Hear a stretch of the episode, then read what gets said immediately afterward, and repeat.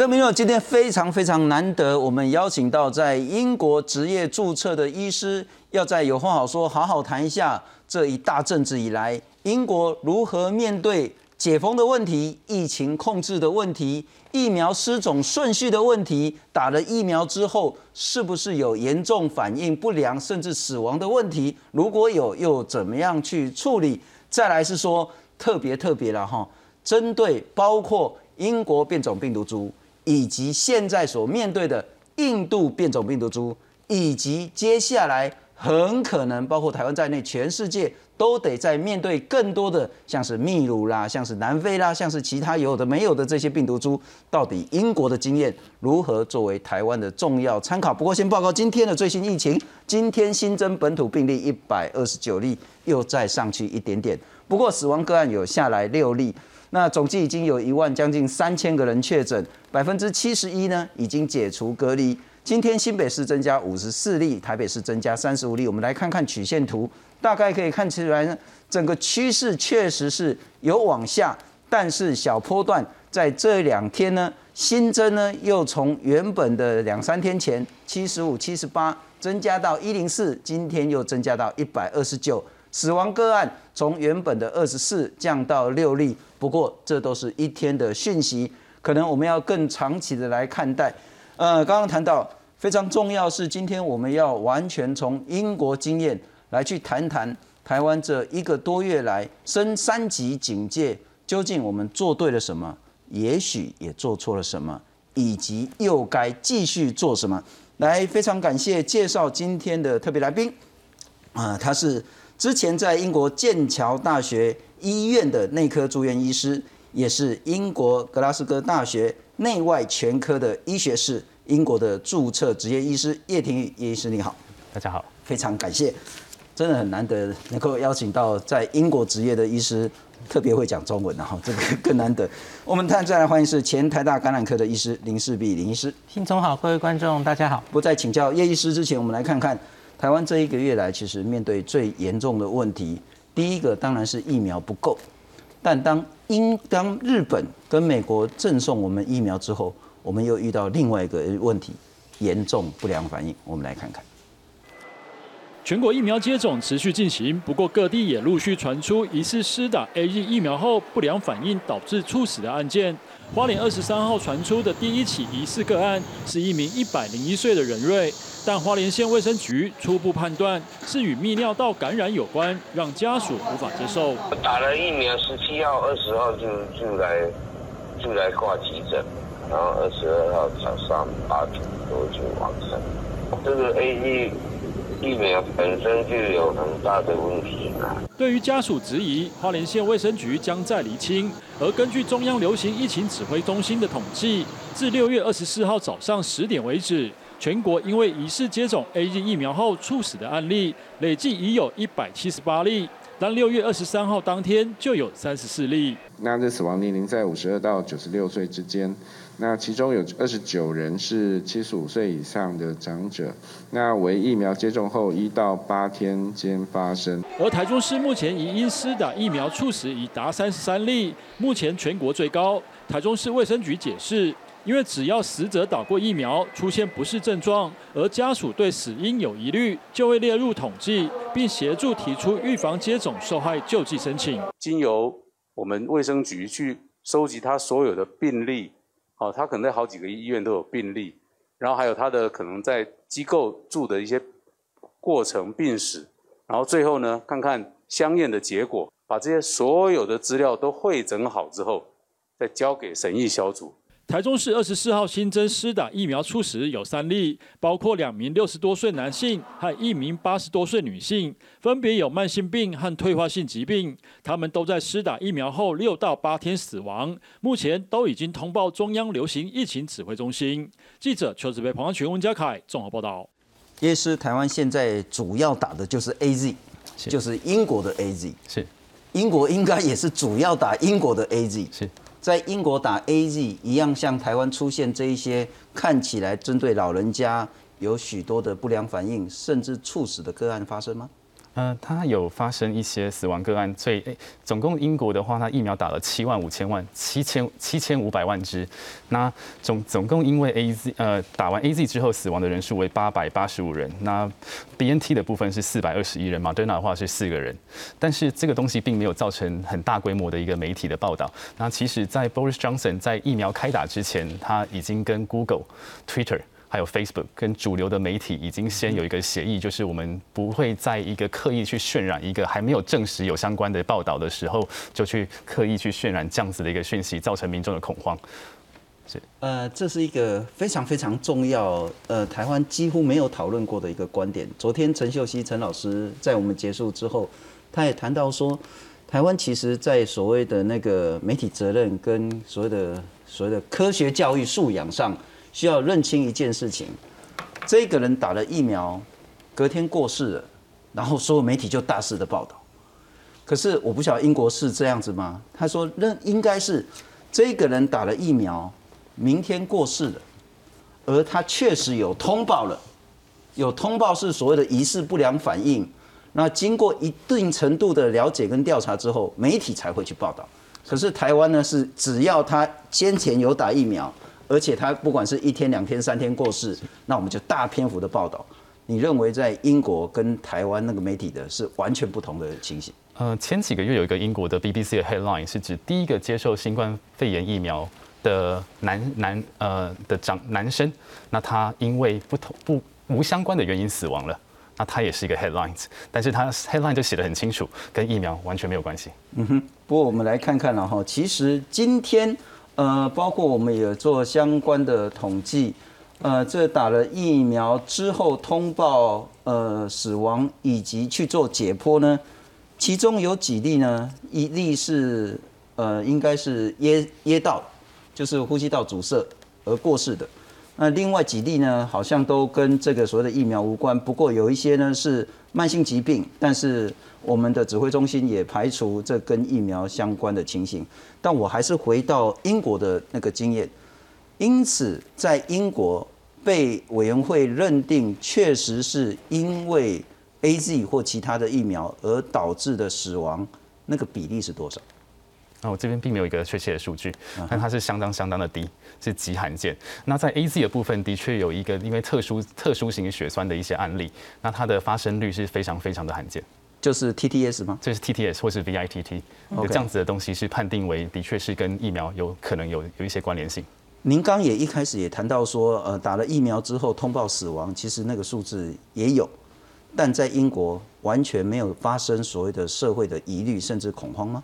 呃，在 TTS 的部分有稍微的一些波澜，所以在英国在当初 AZ 发生 TTS 或是 VITT 的时候，就是特殊型的一个血栓或是血小血栓合并血小板低下症候群，当时有提出一些讨论，那有占造成一部分的一段时间，它的 AZ 的这个接种率是比较差的。那当时政府的做法是，就是政府官员自己下去打，像 Boris Johnson 他刚好是属于这个五十五十五岁以上的这个族群，那他刚好那个时候就接受了 AZ 疫苗，公开打给大家看。那接下来用更 transparent 的方式把这些数据就摊开，说那我们可能要避开哪些族群，在哪些族群我们要做密切的症状监测。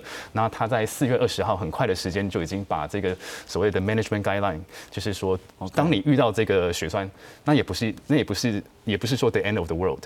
我还是可以去治疗你血栓，我还是可以把你溶掉。但是我要早期发现、早期治疗，所以很 transparent 的公开它的 treatment algorithm，就是所谓的治疗方针，然后用最短的时间之内让大家安心说，即使遇到了，我还是可以解决这个问题。那以及我也会尽一切可能去把这个问题降到最低。我们也补充说明一下，台湾现在第一起的 TTS，这是李冰李医师在指挥中心开记者会所说明的。而那个人其实是在经过医治之后呢，现在其实整个大致上都没有什么问题了。也就是说。说，就算发生极罕见的所谓的那个呃血小板低下的这个 TTS 的问题，嗯，依然在早一点发现，依然可以救治。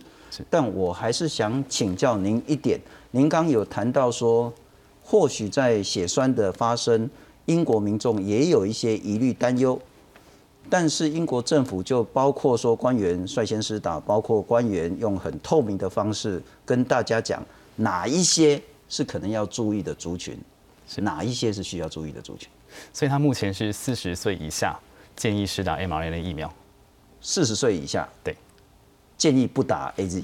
避开 A Z。呃，也不是说完全的避开，就是说可以，如果有其他的选择的话，就选择其他的疫苗。对对对，对。那六十五岁，我们现在其实呃七月一号开始才六十五岁慢慢可以接种，现在大概都是打七十五岁。但是七十五岁台湾的民众反而对 A Z 比较有那么点点疑虑。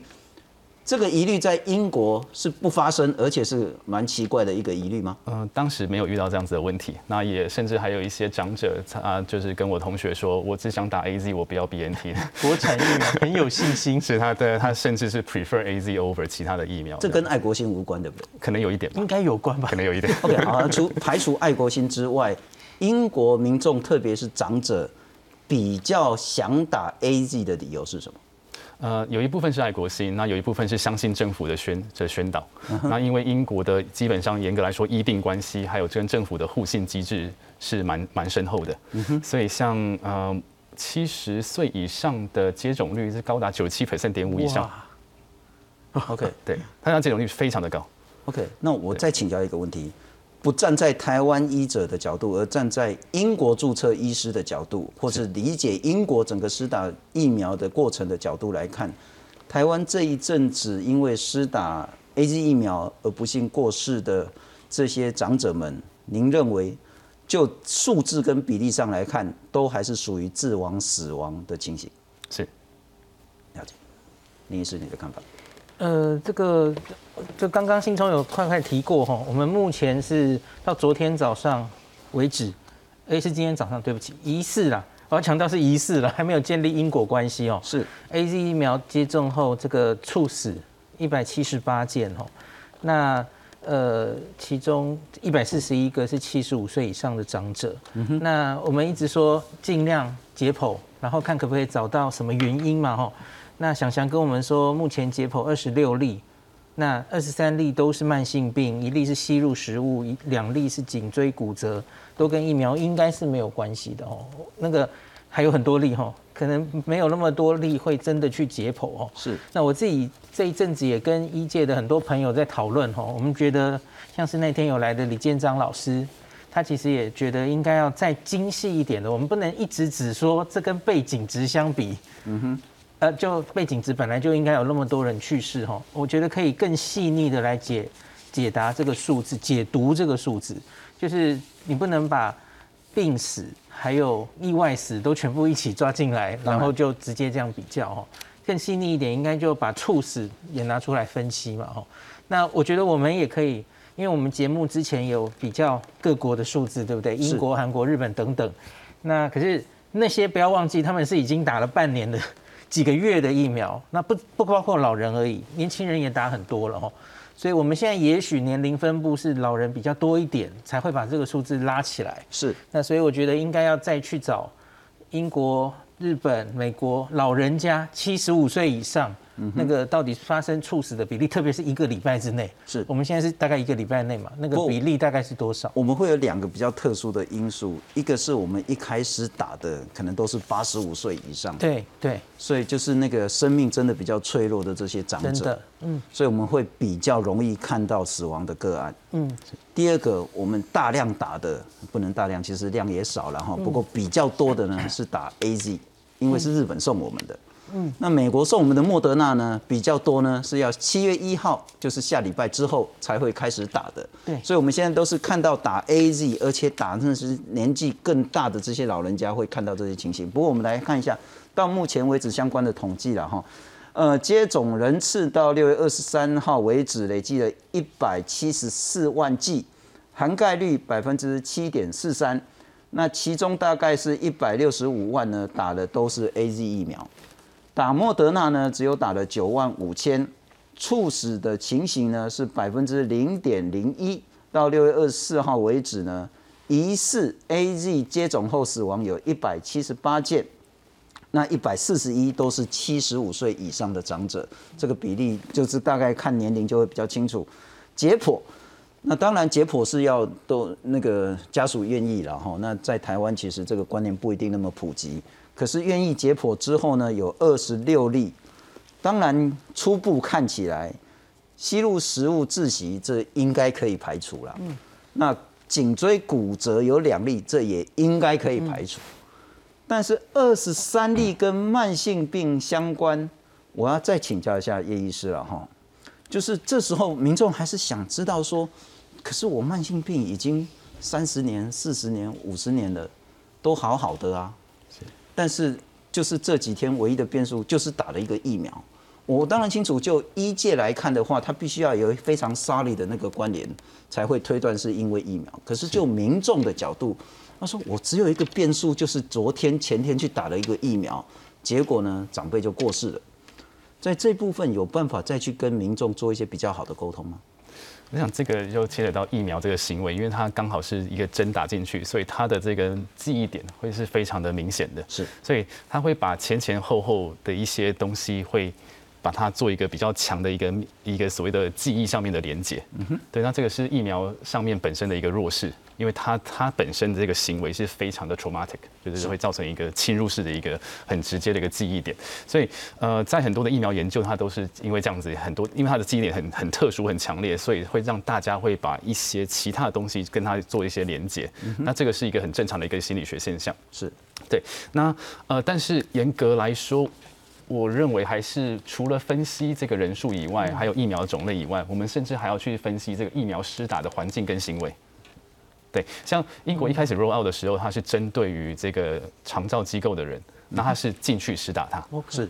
对，那或是用一个蛮呃，就像平常会活动的动线的方式，用很顺的方式把他们施打掉的，并不是说家里的人需要把他推到一个地方，在户外排队，经过层层的关卡，然后去接受疫苗。是，所以这个也是一个很不一样的客观环境，而且这几天温度、湿度也不一样，要么就大太阳，要么就下大雨。是，对对是。那美国的话，很多是得来速的方式。OK，对，坐在车子里面，坐在车子里面，手机伸出来，就是让长者改变越少越好。是，嗯嗯。OK，这是我们很重要的经验。那我再请教你两个东西，如果从英国对社会沟通，不谈安全性，就纯粹疫苗的社会沟通的部分。您刚刚谈到，呃，英国有很好的医病关系，其实台湾医病关系也还算不错。台湾我们还蛮相信那个基层的诊所或是医院的医师的。台湾医病关系不错，但除了这个之外，英国不管是在透明度，在所谓的施打政策上，跟台湾会有一些比较不一样的东西吗？呃，它的透明度是还真的是蛮透明的，所以它在不管是任何的的一个文件跟数据的公布上面，它都是非常的及时的。尤其是比如说每次的这个首相的一个报告、记者会各方面，它全部是报告完，它的 slides 跟原始资料就全部上传结束了。那也包括了这个疫苗接种委员会的一个会议记录，它的会议记录大概是这么厚一层地铁，对，非常的非常的 comprehensive，非常的非常的非常的透明。不过台湾在在那个指挥中心，其实那个下午两点记者会之后，那个疾管家的那个 PowerPoint 大概也都出来。可是我们对于包括刚刚这一些通报不良反应的个案，在 detail 的资讯，我们就比较不容易第一时间拿到。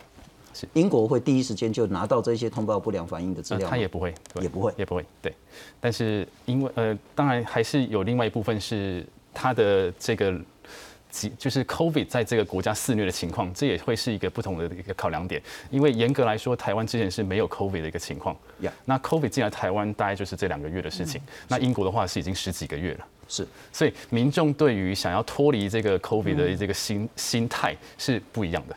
OK，紧张跟恐慌程度也不太一样。嗯，是，可能我们现在经历的是英国一年多前的那个阶段。是。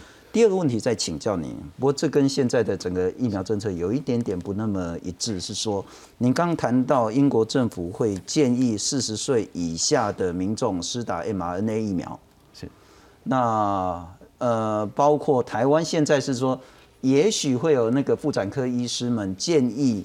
孕妇们去施打 mRNA 疫苗，但我们并没有建议四十岁以下。呃，这中间会有一些差距，有需要做吗？我我觉得这个可能要看国家的国家在疫苗的购买上面的量度来决定。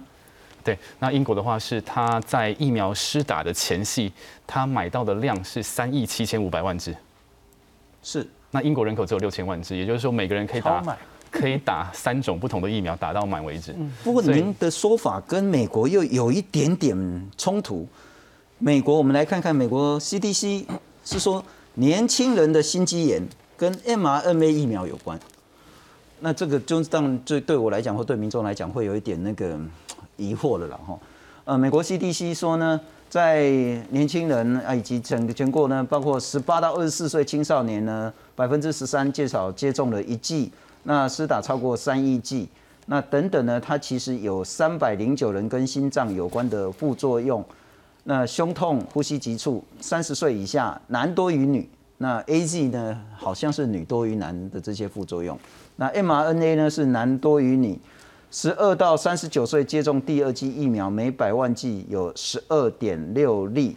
因此呢，美国 FDA 计划在疫苗加注警语，说提醒青少年的副作用。不过，因为美国没有打 AZ 啊，所以我们大概也很难这样子比较。我我还是想叫四十岁以下在英国为何认为是打 mRNA 是比较好的选择？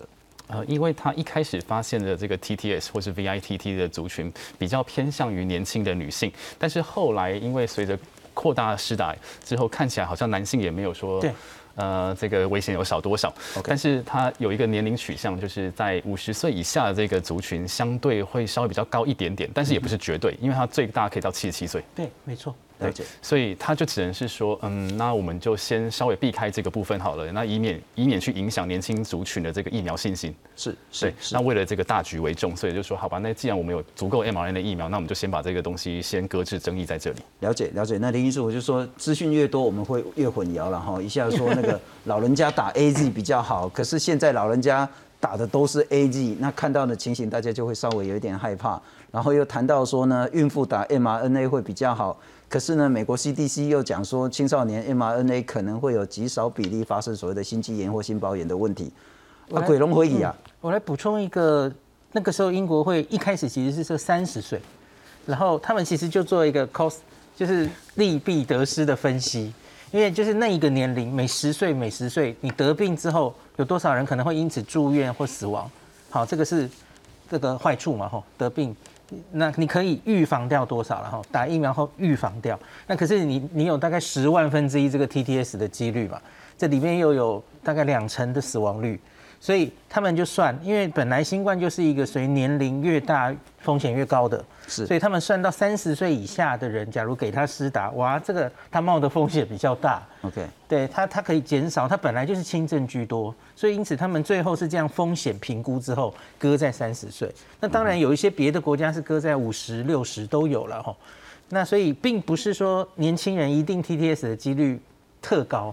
嗯哼，对，是应该是这样讲了哦。那现在这个心肌炎啦，这是昨昨天台北时间的深夜，美国的 CDC 也是很透明啊，线上会议开了五个小时，是，然后我有去听哈。那总之他们就是，我要先强调第一个轻微，这看起来哈，虽然一般人你听到心肌发炎，哇，听起来好严重。是，我们在临床上遇到了一些病毒造成的心肌炎，的确有时候也会蛮严重，没有错。可是，所幸到目前为止，你看，这已经美国施打了超过三亿剂，最近开始往下施打嘛，吼，年轻人嘛，吼，所以才会发现大概十八到二十四，其实大概三十岁以下的男生比较多了，是。那陆续报道，那以色列、日本其实也都有报告，吼。那好的是，吼，它几乎都是轻微的。你看，三百零九个人有心脏相关副作用，但是只有两个人住 ICU。那这种住家护病房，有可能只是为了监测他有没有心律不整。呀，那当然，也许有些人会进展到哦，好严重，有一点心脏暂时有点像衰竭的样子哈。可是绝大多数这些人几乎就是给一些症状治疗的药物，然后他很快就好了，大概平均大概四天就会好，所以看起来蛮轻微的。我我我这样请教了哈，就是说站在民众的观点，嗯。因此，两位医师是不是可以跟我们讲说，并没有真的非常足够明确而且被验证过的科学资料或医学资料，跟我们讲哪一类的人打 A Z，哪一类的人打 m R N A，风险而言是一个绝对聪明的选择。我直接先回一个好了，只说现在二三十岁的人的话，那到底该打哪一个？我觉得毫无疑问，应该现在的证据还是 n r n a 比较好。二三十岁的，因为这两个大概都是十万分之一的几率，大概。嗯哼。然后，可是问题是 TTS 一发生，那个死亡率可以到两成。那是一个很严重的病。那可是这个看起来目前预后都非常好。美国那么多案例哈，怀疑的有一千两百例哦，可是一例死亡都没有。二三十岁，林医师，你建议打 mRNA，现在在台湾就是莫德纳。嗯，那如果六十五岁以上，哦，讲到六十五的话，第一个他就没有心肌炎的顾虑。哦，那国外的话，几乎就是因为 TTS，它的大概五十岁以下几率会稍高一点。对，还还是高一点了哈。所以大概我觉得 A Z 对老人家可能比较适合。也因为另外一个考虑是 n r n a 我们讲过好多次，它的第二季的副作用其实比较大，是的。老人家可能也怕他会受不了。因此，如果你现在已经打了第一季的 AZ，嗯，也许如果你看到有话好说，就不一定要去选第二季做 mRNA 的，就是不要第二季去打莫德纳，第一季打 AZ 你就继续打 AZ。那如果你都还没打，也许再参考一下林医师的说法，或许在副作用跟所谓的致死率上呢，AZ 会比较好的选择。叶医师，您同意这样的说法吗？嗯嗯，同意，对，那同意孔医师的说法。那但是在整体来说的话，还是要考量到台湾的这个疫苗的供货的状况，是，对，是来做整体的工位的一个评估。那也就是整体来说，到底怎么样是最对于群众是最大的利益？不过我觉得有一个最重要的观念啊，先问一下你的医师啊，对，先问一下你信得过的医师，因为你自己可能也有一些慢性疾病，是有用一些药，是对你的医生其实最了解你。是不管是孕妇或是老人家，甚至一般人，如果你有家庭医师，其实家庭医师是最好的。然后问一下你的医师该怎么做。不过接下来要请教一下叶医师，很重要的，台湾现在光是英国变种病毒株就把它不把台湾搞得焦头烂额了。那英国现在面临到更大的一个威胁，就是印度变种病毒株。我们来看看所谓的印度变种究竟对英国、对全世界造成什么样的一个威胁？疫情严峻，各种变种病毒也不断出现，继先前出现的英国、南非、巴西等的变种病毒，印度变种病毒 Delta 以及后续出现的 Delta Plus 变种病毒，都让各国闻之色变。尤其 Delta Plus 对印度官方批准的单株抗体鸡尾酒疗法出现抗药性，还在印度三个邦出现约二十例感染个案，并且在欧美及亚洲国家现中。根据 WHO 统计。Delta 变种病毒已经在九十二个国家出现，欧美国家计划寄出打第三剂疫苗防范。它的保护力下降，但是下降百分之十到二十。它主要是对轻症的保护保护力下降，对重症的保护力没有很明显的影响哦。所以，哎，是不是以后哎变种病毒要用新新的疫苗，或者是用第三剂来那个对付呢？目前还没有共识。指挥中心可能对这个要有点规划，要有点准备。不止 Delta Plus 来势汹汹，传出在南美洲横行的秘鲁新变种病毒也引发关注。去年八月，在秘鲁被发现后，开始在智利等南美洲国家横行。WHO 统计，至今已经蔓延至少二十九个国家，传播力和抗药性强，容易引发腹泻等的症状。国内也因为屏东出现一名问奖确诊，疫调后发现乘客的亲戚中有一对从秘鲁返台确诊的祖孙，引发此种病毒是否有入侵台湾的讨论。屏东的情形，我们当然相关的疫调哈，或者有必要也会来做它的一个基因的定序，来做一个了解。现在还并没有，大概认识他的并不多啦。学术文献的话，就还没有研究到他，现在资料不多。收到足够的资料的时候，WHO 就会公布看他是什么东西。指挥中心强调，秘鲁返台确诊的这对祖孙返台后都有做完整的居家隔离措施，会持续做疫调厘清，做后续的了解及追踪。记者陈嘉欣、谢振林台北报道。叶师，我们先来谈谈印度变种病毒株 Delta。那台湾现在其实我们在上个礼拜的时候，金传春金老师建议，那在昨天的时候，昨天前天指挥中心也说，呃，从即日起，COVID-19 呢确诊的病患以及他的接触者，还有自从国外进入的人呢，除了要居家隔离、居家检测之外呢，还要做完 PCR 是阴性才可以进到台湾的社区。但我们只有这个做法。我想请教。印度变种病毒株在现在英国的威胁，以及英国怎么去面对？是好，所以这个是英国过去一年多的一个流病曲线图。那它有经过两次的一个封锁，来去把疫情做一个压制。所以这个是呃去年的三月，那当时其实已经很严重了，但是如果你看这个流性流病曲线图，跟后面这个曲线是完完全全不能比的。前面真的是只是前菜，后面是主餐。那其实英国在三月的时候，经过流病预估模型推论，他们已经知道后面的才最危险，所以他们在前面有做了蛮多的准备跟努力，就是说我先不要花太多的精力在控制这一波，因为下面这一波最恐怖。对 OK 那在这边他也投了四十亿的美元在疫苗的研发上面，他四十亿的美元跟整个欧盟丢入疫苗研发的费用其实差不多，他一个国家抵过。抵过大部分百分之八十的欧盟的一个总经费，所以在这边的话，他们已经很知道，在这一波非常恐怖。那这边造成肆虐的原因是，一病毒株是原来的武汉病毒株。好，那在这边的话，到十一月的时候，他们开始了秋冬专案，也就是所谓的半封锁状态，三级、四级警戒，开始在某些比较严重的地区开始做三级、四级警戒。那在有一个地方很有趣，叫 Kent，伦敦东南方的一个地区。它的流病监测看到了跟其他地方不一样的现象，其他地方的现象是它的 R note 往下压，也是表示我们的 MPI 是有效果的。是，但是在 Kent 这个地区，它的流病曲线是往上飙高，所以他们把它定序之后 c o g Consultant 定序之后，把它招抓出来，它是 Alpha 变异株的关系，它的传播力太强了，强到这个 MPI 是压不住它的，所以那这个 Alpha variant 很快就 take over 变成英国的主力变异株。那就持续的肆虐英国，直到 V Day 开始大规模的疫苗覆盖，才把英国变异株给解决掉，压到非常的低，到到这个死亡人数有一度是到个位数字。那目前今天的数字是十九个人，对，虽然有一万六千人确诊，但是死亡人数却只有十九个人，原因是因为。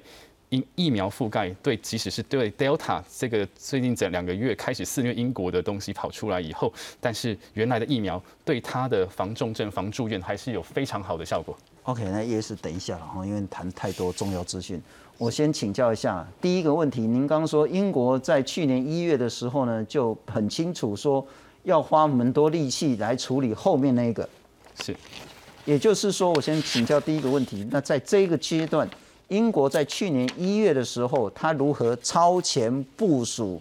在今年一月所发生的这个阿尔法，就是那个英国变种病毒株，就是台湾现在肆虐的这一株，在去年一月，英国做了什么事？呃，那时候疫苗还没有出来哦。对，所以他当时英国经过伦敦帝国学院的流病推估，他认为第二波会更严重。但是当时其实很多的主流国家的所谓的科学委员会不认为第二波会来，或是说第二波会这么的严重。但是他们的流病已经推估出来，第二波才是真正的最大的问题。所以那个时候也还没有疫苗，是有的就只有 MPI。是对，所以他这个时候就做了很多的 MPI 的准备，比如说 PPE 的护具，然后跟跟民众的准备，跟民众的沟通然后以及针对于这个脆弱族群来把他们做一个保护，就很像二战时候的做法，把老人跟小孩放到乡间。避免掉德军的轰炸，那他们做一样的事情，是把年龄大的跟长照机构的人放在一个地方，不让他们跟外面人接触，而且用非常好的感控的模式，把需要的物资送给他们。那我自己有蛮多的同事，他们已经一年多没有见到他们的爸妈了，因为他们是医师，所以无法见到跟接触他们的爸妈，只能隔着玻璃在这里聊聊天，然后视讯一下这样子。在没有疫苗的情形下，所谓的 NPI 除了做好个人防护以及清洁的之后，脆弱族群就特别被保护住，是，甚至某种形式被隔离出来这样子。他们叫顶是。那我再请教你第二个关键的问题了哈，呃，这是在今年一月以来，英国发生很严重的这一波的流行，之所以能够在之后控制下来，这是 May 嘛哈，还是 March？这个是哦，March March 是呃，在三四月之后，之所以可以把这个高峰压下来，最最大的关键就是疫苗。是。它到达到多少的覆盖率之后，可以这样子压下来？目前的一季的覆盖率已经达到六十五 percent，那个是在三月的时候，三月的时候还没有，三月的时候大概是四十到五十左右。也就是你必须在三四月整个才压下来，是，呃，三四十趴才能够压下来，才能逐渐慢慢的压下来。是，那台湾现在是七趴嘛，哈，所以还有很长一段路要走。好，那第三个关键的问题，压下来之后，这个会不会再飙上去？也就是现在我们谈的 Delta 印度变种病毒株，会不会再上去，以及现在英国做什么事因应这个印度变种？是。所以，所以针对印度的变种株的部分，呃，好的地方在于它的目前看到的致死率是相当低的，是零点一 percent，嗯，千分之一。对，所以呃，即使它总共的 Delta 确诊人数有三万三千两百零七人，但是它的死亡人数是四十二人。虽然说中间有接近三分之一已经打完两剂的疫苗了，但是它以总体的分母来看的话，是非常非常小的比例的致死率。嗯哼，对，那这个得功得功于这个疫苗的覆盖，而且是覆盖了最脆弱会死亡的这个族群，是，然后大幅的降低他们的致死率，所以即使现在确诊人数还是很高，像今天有一万六千人，但是死亡人数是十九个人，而且呃以这个年龄层分布来说的话，大部分确诊 Delta 病毒的病患是年轻人跟没有受过没有打过疫苗的人，了解，有打过疫苗人基本上呃要被要受到 Delta 的感染机会很低。所以以这个金字塔人口金字塔跟确诊族群来看的话，它就是一个就是一个一个非常健康的一个金字塔。OK，我们来定义一下什么叫做脆弱族群。呃，英国的脆弱族群是六十五岁以上长者，呃，就是他照年龄层打。OK，对。然后慢性病算是是重要的，是孕妇算是重要的。孕妇并没有特别拉出来变成一个特别族群，因为孕妇的年年纪都比较轻。是。是，那他就是说有轮到孕妇，那就赶快去打。所以英国之所以在刚我们谈那一波呃更强的印度变种病毒株，并没有使呃整个英国报告数确诊或者是死亡标上，最关键是说这些敏感的族群呢都被保护住了。是的，而这个保护就是疫苗，对，都要两剂。呃，一剂的一剂的这个住院住院保护力其实已经很高了。那当然，两剂的话，对 A Z 来说是九十二 percent，对于呃 B N T 的话是九十六 percent，是。对，所以他们的保护力跟英国猪不相不相上下。对，那但是在斩断传播链的部分的话，有另外一个特别的现象，是。是不好意思，在斩断传播链的话部分，我们要看疫苗的效力跟保护力的部分。那这篇 P H S P H E 的研究告诉我们，只打一剂，不管你是打 B N T 或是你是打 A Z 疫苗，都只有三十三 percent。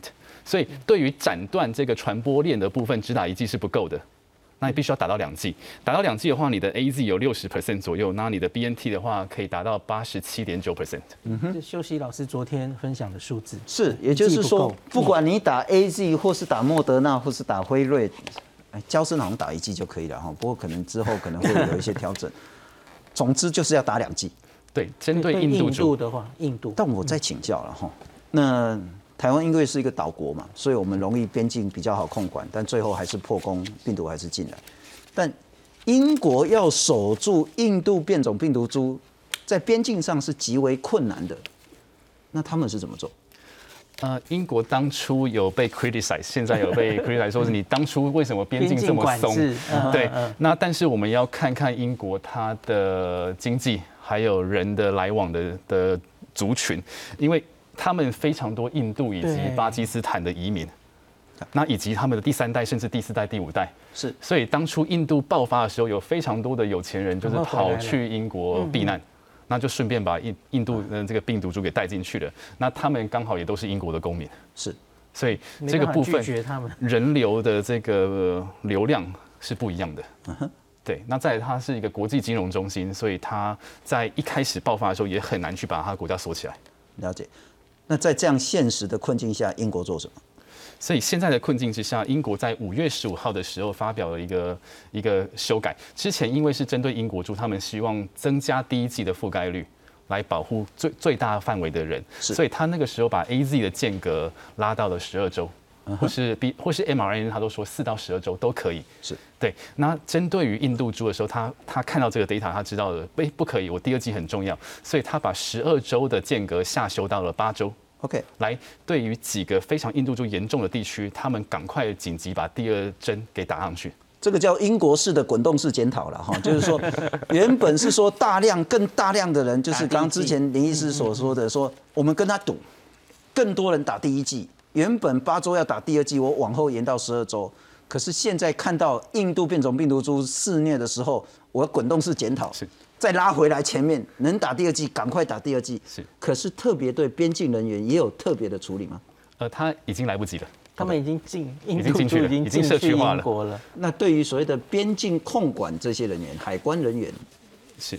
那这个是台湾目前可以做的，因为印度猪还没有进来，是，所以我们可以把高印度猪跟 Delta 铺路族群，比如说一类的会直接照顾境外移入个案的这些医护人员，嗯以及二三类机组员、边境员、边境管制人员、防疫车队等，他们的 A Z 第二针是不可以等的。要赶快把他们的防护力拉到一个比较合理的一个等级，再配合检验跟检疫来去做一个比较 comprehensive 全方位的一个防堵。那至于其他境内的长者，因为他们基本上铺入的猪是英英国猪，所以就可以按照英国之前的做法，也就是间隔十二周，来让更多人达到第一剂。嗯，哦，这是非常非常重要的建议。我要请教林医师，刚刚叶医师的建议就是说，如果从英国的经验来看，台湾现在印度还没有真正进来，对，然后偶尔就是来敲敲门，然后嗯但没进来，所以我们要做的是说呢，所有边境控管的这些人，包括我们海关人员呐、包括机组人员呐、甚至包括防疫旅馆的啦、防疫车队的啦，一定要让他赶快去打第二剂。那台湾其他人呢？或许我们可以等等那个所谓的那个八周、十二周，这个可以等，但是这些人通通不能等，因为只要他们能守住，那么印度变种要进来就更为困难一点点。你的看法？我哦昨天晚上 podcast 想通了这一点，我结果不谋而合，跟叶医师的观点。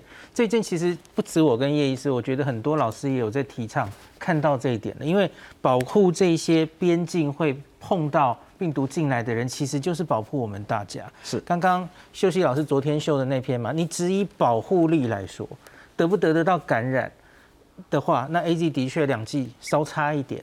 可是当然防重症都很好，所以我们其实不是在说，不是在挑疫苗，不是在说 A Z 是不好的疫苗，只是每个疫苗有它的特色。是就像叶医师说的，最下面就是一般人四到十一类，其实它还是有很好的防住院、防重症的效果，即使是对印度变种病毒。所以因此这个 A Z 间隔十二周，目前看起来证据是够的。那可是要建立边防，我们还可以的超前部署，就是像这样嘛，吼。第一个就是一二三类都 A Z，这不能等啦。到八周的时候，我觉得甚至比较 aggressive，其实四周大概就够了啦，吼。那看疫苗量啦，因为我们现在 A Z 好像有点快要打完的感觉哦、是那另外是，假如我们 A Z 用完了，就是我们这一周常常会提到的，是不是要慎重考虑混打莫德纳？只是下面吼混打数据尚未完整建立，这是目前指挥中心还有专家小组不敢开绿灯的原因啦吼，因为的确还没有现在的混打资料都是 B N T。不过今天陈世忠其实有讲的蛮清楚，他也不是松口，他说台湾并没有说拒绝混打，嗯，是我们还没开始混打，对对对。我们需要等一些比较 solid 的东西出来。对对如果其他国家有这些资料，甚至台湾自己本土有一些所谓的小型的对照组的话，也许就可以做。当然当然，但我们其实不想那么多谈混打，关键是说，其实不管是 A Z 或莫德纳，并没有绝对的好坏之分。